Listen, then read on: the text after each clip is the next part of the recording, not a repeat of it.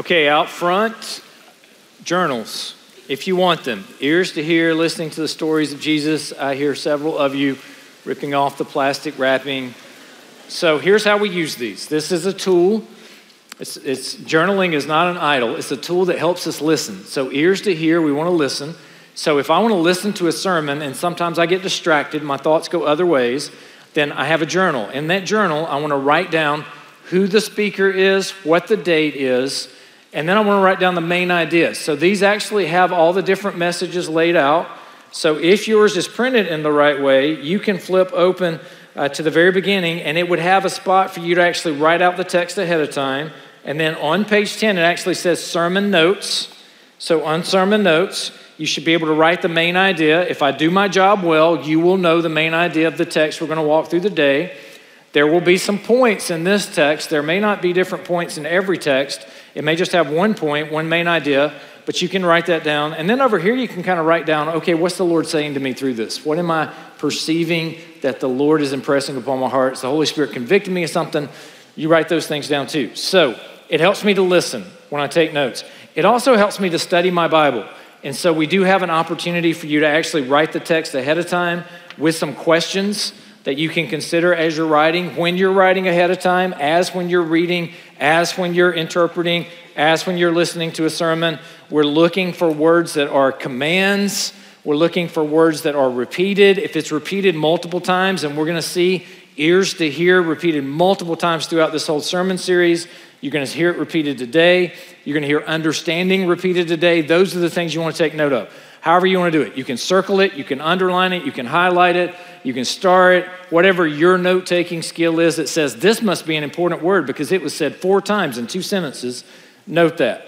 Same thing with taking notes in class. If your professor says the same thing four times in class, especially in one class, that probably means it's important. Highlight, star, you know, you get all this. All right, so pick up your journals. We are going through parables. So before I start reading the text, I want to talk to you about what is a parable. We've got to define our terms, right? So, a parable, what is it? A parable comes from two Greek words combined together, para and balo, meaning to throw or cast alongside. So you're throwing something or you're casting something alongside. So Jesus is teaching, and as Jesus is teaching, there's a main point. So we do this too. There's a main point we want to get across. So, as we're getting that point across, we're going to tell you a story to help get that point across. We all love stories, right? That's why Disney has made such a fortune. That's why Star Wars begins with a long time ago in a galaxy far, far away. We're hooked right there, right? Tell me what happened. I want to hear the story. And so the parables are stories that are being tossed alongside of some teaching that needs to be learned. So, what we're going to do this whole year is explore various stories that are being told, particularly by Jesus, and then we're going to look for what is it that he's trying to teach in that particular story that he's telling. It's a story or a comparison that's using the familiar to explain the unfamiliar. So, particularly as we look at the book of Matthew, he's going to talk about the kingdom of heaven. So, the kingdom of heaven is like, and he's going to give a list in chapter 13 that we'll get to in the next couple of sermons about the kingdom of heaven is like this, it's like that, it's like this. Those are things he's wanting to teach to put together. Now, we don't see the kingdom of heaven or know what the kingdom of heaven is like, and so we're being taught a new concept. So, in that new concept, he's going to take something familiar something that we can see, something that we can touch, something that we understand, and he's going to take that story and cast it alongside the principle that he's wanting us to understand or comprehend. So some have defined a parable as an earthly story with a heavenly meaning. It's revealing a secret, a mystery, as the text says, of revelation to us about God's kingdom. And in doing so, he's making it as simple as you possibly can by telling us a story about something that we understand and saying, it's like this. It's a comparison, it's a simile, it's an illustration. It's a story with a known meaning to explain something that we don't know, the familiar to explain the unfamiliar. So now here's where it gets complicated. Parables can sometimes have one meaning. Parables can sometimes have more than one meaning. But throughout the history of the church, here's kind of how it's, it's drifted. So uh, on one side, early in church history, they would take these parables and they would look for some meaning behind every single thing in the parable. And then they would assign a meaning behind every single portion of the parable. Well, it, it got kind of chaotic. It, it got a little bit goofy, and they realized this makes absolutely no sense. So then your writers who are writing books that need to get published and articles that need to be read swung over and said, No, no, no, no, there's one meaning. Every parable has only one meaning. And that works really well for a preacher because that becomes his main idea, right? That's really easy for a guy like me to get up here and say, here's your one meaning of that text. The problem that we have in that is that Jesus actually interprets some of the parables in the text, and he has more than one meaning in some of the parables. So if Jesus has more than one meaning, guess what? It has more than one meaning. Jesus said it, he wins, it's over, trump cards played, it's done. So it doesn't always fit to say it only has one meaning. Now, some may have one meaning, but what's the harder work and the more accurate work is to be somewhere in the middle and to say, you know, that parable might be teaching more than one concept, but we have to do the diligent work of looking at it in context, looking at what's being accomplished by the author in the book, and then trying to determine am I reaching too far into allegorizing every detail of that text? Or am I reaching too thin and only trying to pick out one point of this text? This is where scripture, interpreting scripture is important. This is where allowing the things that are clear to interpret the things that are less clear is important. This is where your good hermeneutic principles, your good interpretation of scripture principles come into play so that we can accurately and properly interpret the parables. That's what we're going to do. Not today, we're setting the stage, but as we go through this year, that's what we're going to try to do. Are you with me? All right, this isn't, um, this isn't your church where you got in trouble if you said a word or raised your hand or did anything. You can respond. This is chapel. We have fun in here. Are you with me? I like that. That's better. All right, let me give you an example. Allegorizing. This is what happened when they allegorized. This is Origen, by the way, if you're wondering who this came from. You know the parable of Good Samaritan? Nobody knows the parable of Good Samaritan. Come on now. You know the parable of Good Samaritan? All right. You want to know what it was about? There was a man who was going down. That man was Adam. Jerusalem is paradise, and Jericho is the world, and the robbers are hostile powers. The priest is the law, the Levite is the prophets, and the Samaritan, he's Christ. I'm quoting, by the way. The wounds are disobedience, and the beast is the Lord's body. The inn, which accepts all who wish to enter, is the church. The manager of the inn is the head of the church, pastor, I guess, to whom its care has been entrusted. And the fact that the Samaritan promises he will return represents the Savior's second coming. You all knew that, right? So, illustration of perhaps we've gone too far. Okay? There's some stuff in there you go, huh, Haven't looked at it like that before. Maybe that's legit. There's some stuff in there you go, nah, nah, nah, come on now. You, you've been eating bad mushrooms or something, Origen. Something's going on here. So, these stories should be easy to listen to, and yet they weren't. And we're going to talk about that today. Let me give you the main idea. I'm going to give you the outline, then we're going to read their text. We'll start rolling through it. The main idea Jesus speaks in parables to fulfill prophecy and because many reject his message. Now, I'm going to try my best to show you that right out of the text today. Why is it that Jesus speaks in parables? It's to fulfill prophecy.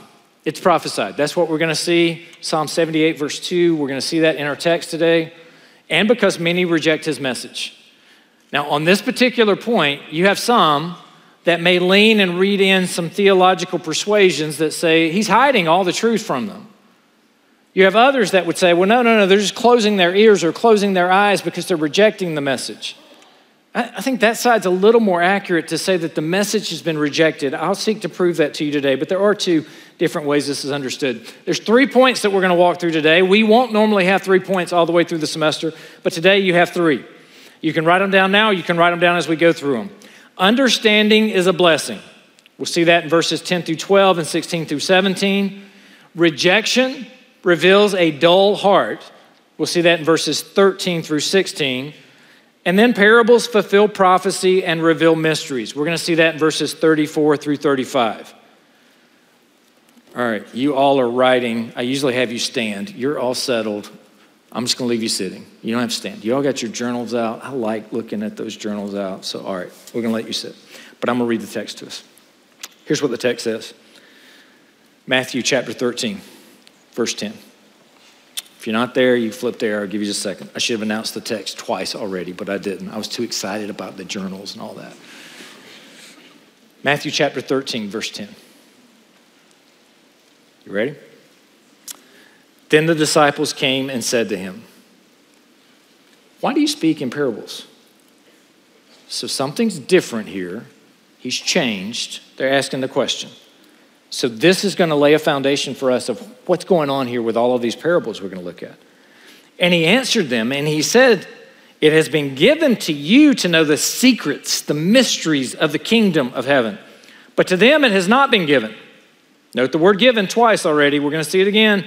For to one who has, more will be given, and he will have an abundance. But from the one who has not, even what he has will be taken away. Verse 13, this is why I speak to them in parables. Because seeing they do not see, and hearing they do not hear, nor do they understand.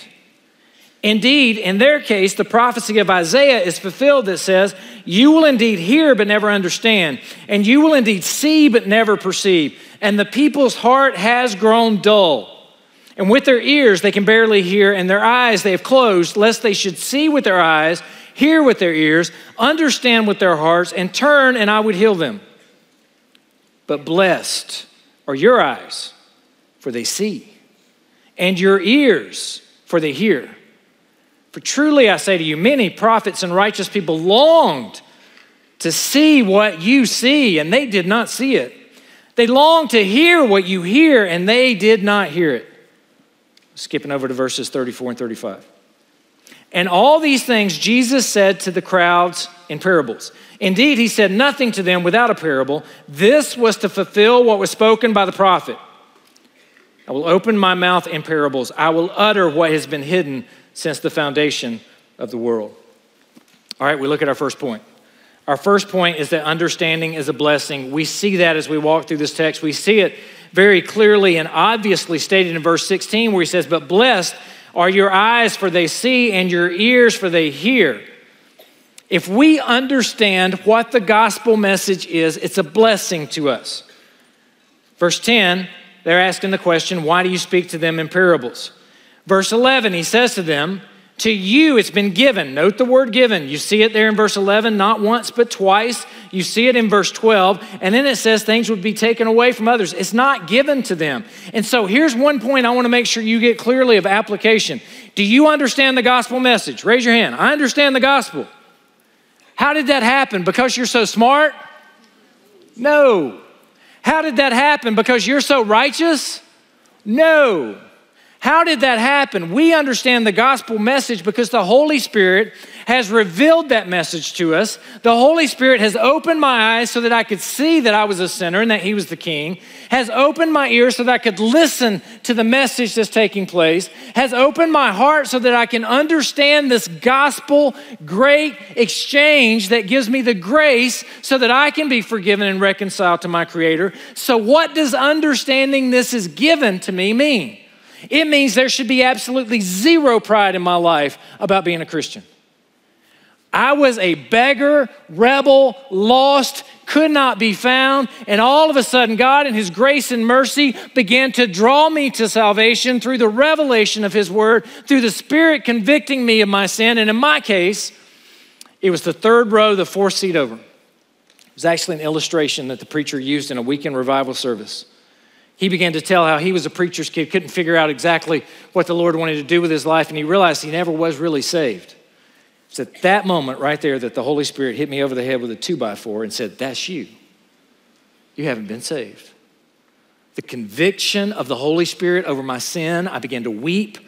I began to cry out to God right there, Lord, save me. I want to live my life for you. I don't want to live with me on the throne of my heart. I don't want to go to hell. I want to live for you. I want to serve you. I want to be forgiven of my sins. I remember crying the entire message. Only thing I remember that he preached was that illustration. And then the whole time I was like, Will you tell this guy to hurry up and be quiet so I can go down front? Get out of the way. Went down front. What did I do that deserved salvation? Nothing. What did you do that deserve salvation? Nothing. So, we of all people should be the least prideful and the most humble as we encounter other people. As we look out at a world that's so chaotic, we should look out not with prideful arrogance, not, I'm gonna tell you everything, we should look out with a broken heart and say, Oh, Lord, will you reveal it to them like you revealed it to me? Will you draw them to salvation? Will you allow them to see the truth of the gospel? They're looking for God's in all the wrong places. None of that will satisfy. Lord, open their eyes. Humility. We should have that. We begin to walk through this text and we look at it, and it says, For the one who has more in verse 12 will be given. God's been gracious to us. We're here. I mean, the faculty members you have that are able to walk you through Bible and the Gospel, Old Testament, New Testament, Theology 1, Theology 2. Are you kidding me? The access to information that we have to be able to explain the scripture, the commentaries, the different translations, the tools, to have a faculty member that will teach you the original languages of what it says in the Hebrew and the Greek. You have all of these things at your access. Be good stewards of what the Lord has given you. But from the one who has not, even what he has will be taken away. Verse 13 This is why I speak to them in parables, because seeing they do not see and hearing they do not hear, nor do they understand. Notice how many times understand is mentioned in this text. Verse 13. Nor do they understand. Verse 14. You will indeed hear, but never understand. You see it again. One group understands, one group doesn't. It's by the power of the Spirit that they're able to do this. So here's what's going on in Matthew. I'm going to walk you through. Matthew 4:12. Jesus begins his ministry. He's baptized by John the Baptist. He's the Lamb of God who takes away the sins of the world. We sang about the Lamb of God. We sang the Come Behold the Wondrous Mystery. That's Matt Papa, by the way, who is our artist in residence. He'll be here later this year to sing that potentially for us.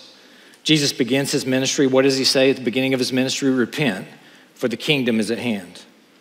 Matthew 5, Sermon on the Mount, the Beatitudes. We all know it. We all walk through that. It's straightforward teaching. Blessed, blessed, blessed. We, we know the Beatitudes. Matthew 6, he talks to us about the Lord's Prayer. When you pray, pray in this way. He talks to you about fasting, laying up your treasures in heaven. Do not be anxious.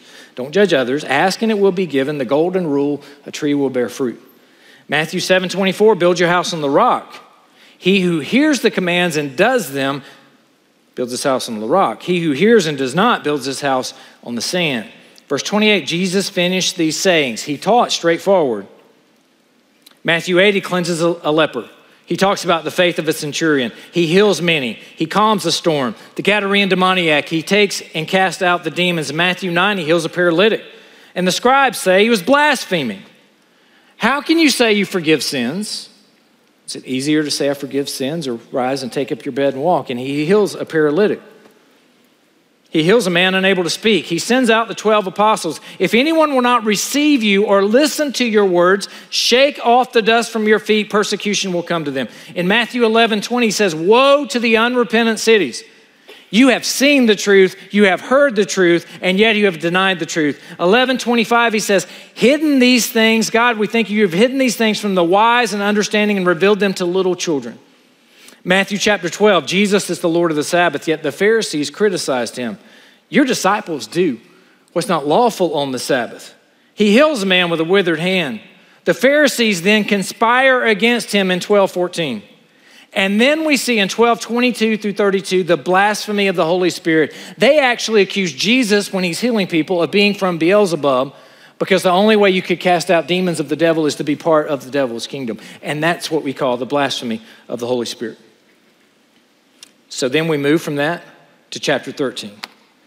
Jesus has taught plainly, they have denied Jesus. They have closed their ears. They have closed their eyes. They have dulled their hearts. They have rejected everything. And the disciples come and they say, Okay, why parables? And here Jesus answers them in verse 13 because they don't see. And then in verse 14, he's going to move us to our second point, which is rejection reveals a dull heart. Why is it that he's speaking in parables? Why is it that this is going on? It's because they don't want to see it and they don't want to hear it. And neither do they understand it. Look at what it says in verse 14. Indeed, in their case, the prophecy of Isaiah is fulfilled. You will indeed hear, but never understand. You will indeed see, but never perceive. For this people's heart has grown dull, and with their ears they can barely hear. Their eyes they've closed, lest they should see with their ears and hear with their eyes and understand with their hearts, and then they would turn. This is what's happening in this text. Notice what's being repeated here the ears and the listening, the eyes and the seeing, the hearts and them growing dull. We see in Isaiah, the text of Isaiah in chapter 6, verse 8 is what I have starting up here for you on the screen. This is Isaiah saying, Okay, Lord, what's going on? You heard about this from Dr. Kimball as well. Here am I, send me. So, what's your commission? Uh, potentially, what's our commission? Is that we go forward. Isaiah says, I'll go, Lord, send me. And the response then is go and say to the people, keep on hearing but don't understand. Keep on seeing but do not perceive. The heart of this people is dull, their ears are heavy. Lest they see with their eyes and hear with their ears and understand with their hearts and turn and be healed. The text continues here. Great question. How long, O oh Lord? This is not a prosperity message. This is not positive. We're not going to build a great church with this message. How long, O oh Lord? And he said, Until cities lie waste without inhabitant, and houses without people, and the land is desolate waste, and the Lord removes people far away, and the forsaken places are many in the midst of the land. Isaiah was told to give a message that nobody wanted to listen to and that nobody was going to hear. Jesus came and gave a message. And to the vast majority of the crowds, they didn't listen. They rejected the message. They may have enjoyed the food, or they may have enjoyed seeing a miracle, but they were rejecting the message of the gospel. And this is why we've titled this Ears to Hear. How often is it that we hear through our mechanism the word of the Lord, but we don't really listen to it, we don't really respond to it, we just completely dismiss it and let it go? All right, how many of you have problems with listening to commands that are given? All right, yep. There's some of you that are honest. Okay, so I'm a parent and, and I have kids, and they're not here today, um, which is great because that means I can talk about them. Uh, so last night, just last night, preparing for this, I go into the room, and in the room, I see Samuel's um, shin guards and cleats and socks from soccer, which was Saturday morning, and this is Sunday night, and they're still laying all over the living room.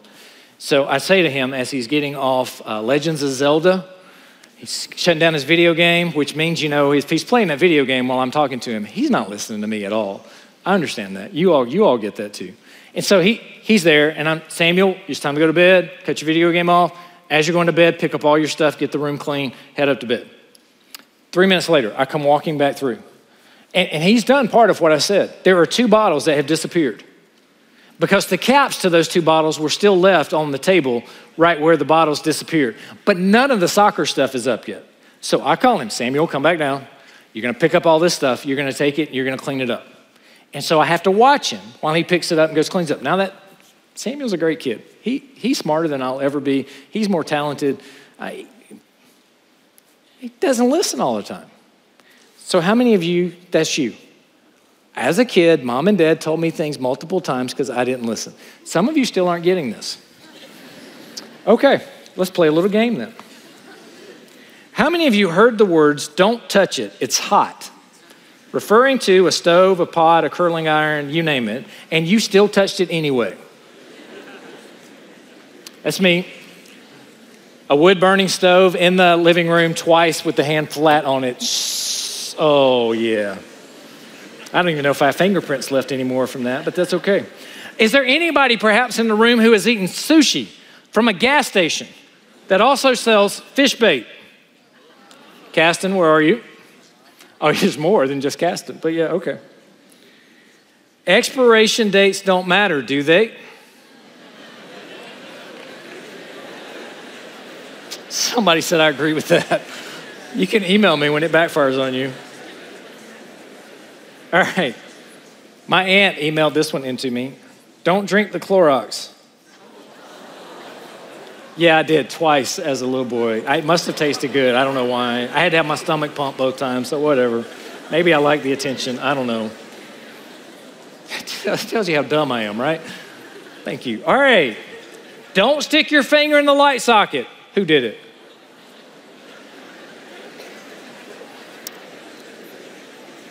Don't mess with the bee's nest. Hornets, yellow jackets, you name it. Okay, how many of you got stung messing with the bee's nest? Yes, uh huh. I'm right there with you. All right. If you eat all of that, you're going to be sick. Two hands. Amen. Just as I am. Come on, right here. I'm just kidding. Don't play with the fireworks.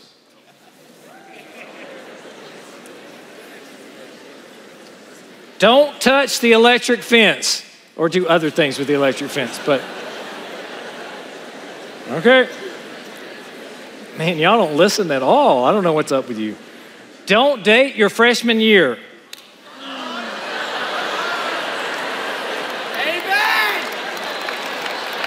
We got a testimony rising up in here.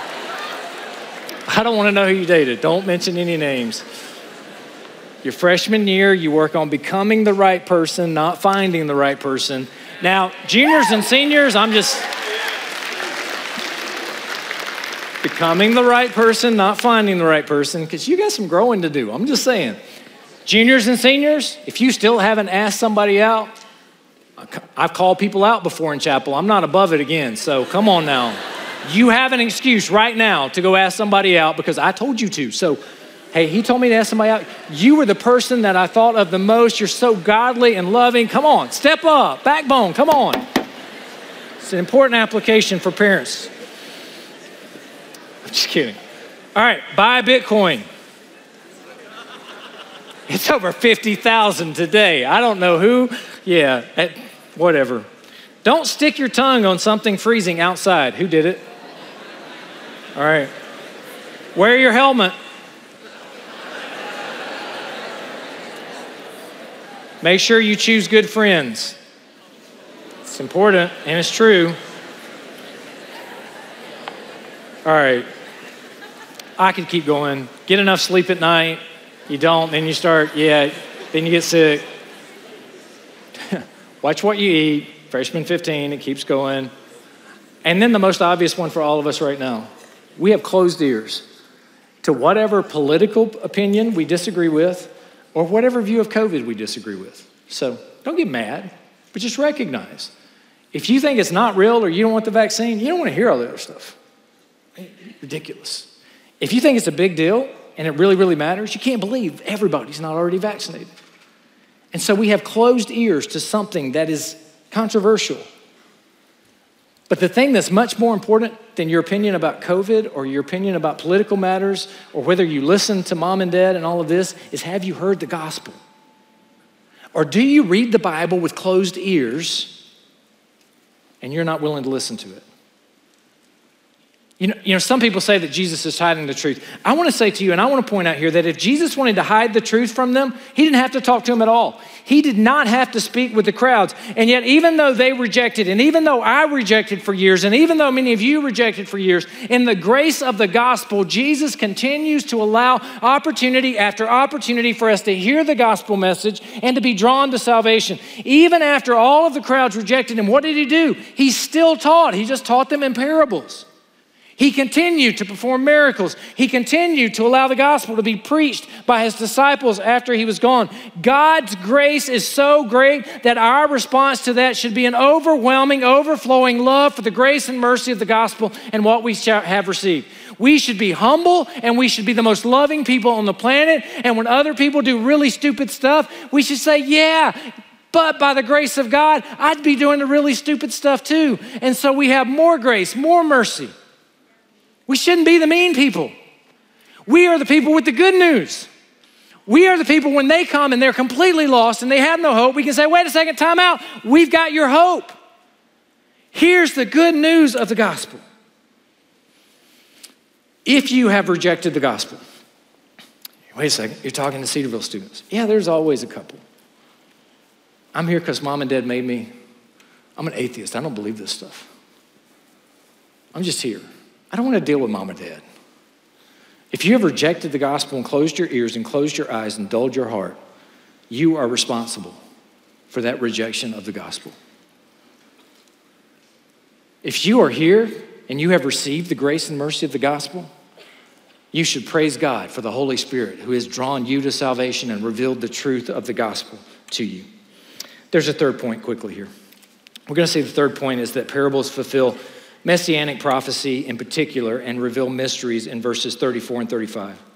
Look at what it says here. It says, All things Jesus said to the crowds in parables. And indeed, he said nothing to them without parables. That doesn't mean that he never spoke a word that wasn't a parable. It just means that was his normal teaching style. That's what you would expect from him. In verse 35, it says, This was to fulfill what was spoken by the prophet. And what he's quoting here is Psalm 78, verse 2. Now, why is Matthew pulling verse chapter 78, verse 2 in? That chapter 78 is a lengthy psalm by Asaph the seer. He recounts the history of Israel for the next generation, and he stresses Israel's unbelief, which led to God's discipline. And so he is laying out for them everything that God's done in the past, all of the disbelief and rejection. And he's saying, with all of this data and information, you should believe. And that's in Psalm chapter 78. So then Jesus is fulfilling the prophecy, which says, I will open my mouth in parables, I will utter what has been hidden since the foundation of the world. There's new information coming at least to them. It's been hidden since the foundation of the world. These are new mysteries that have been taking place. So every time we're looking at a parable, we're going to have our eyes open, we're going to have our ears open, and we're going to say, what is it that the author is trying to communicate that may be new information to them, that may have tried to correct their understanding at this point in time? What is it that Jesus is throwing alongside? So, what's the principle he's trying to teach us so that we can garner those principles? All right, conclusion. I have some questions for you. They're the questions in your journal, by the way. Why couldn't the crowds understand a simple story? You got this. Why couldn't the crowds understand a simple story? Their ears were closed, their eyes were closed, their hearts were dull. The Holy Spirit hadn't revealed the truth to them. They had rejected the gospel.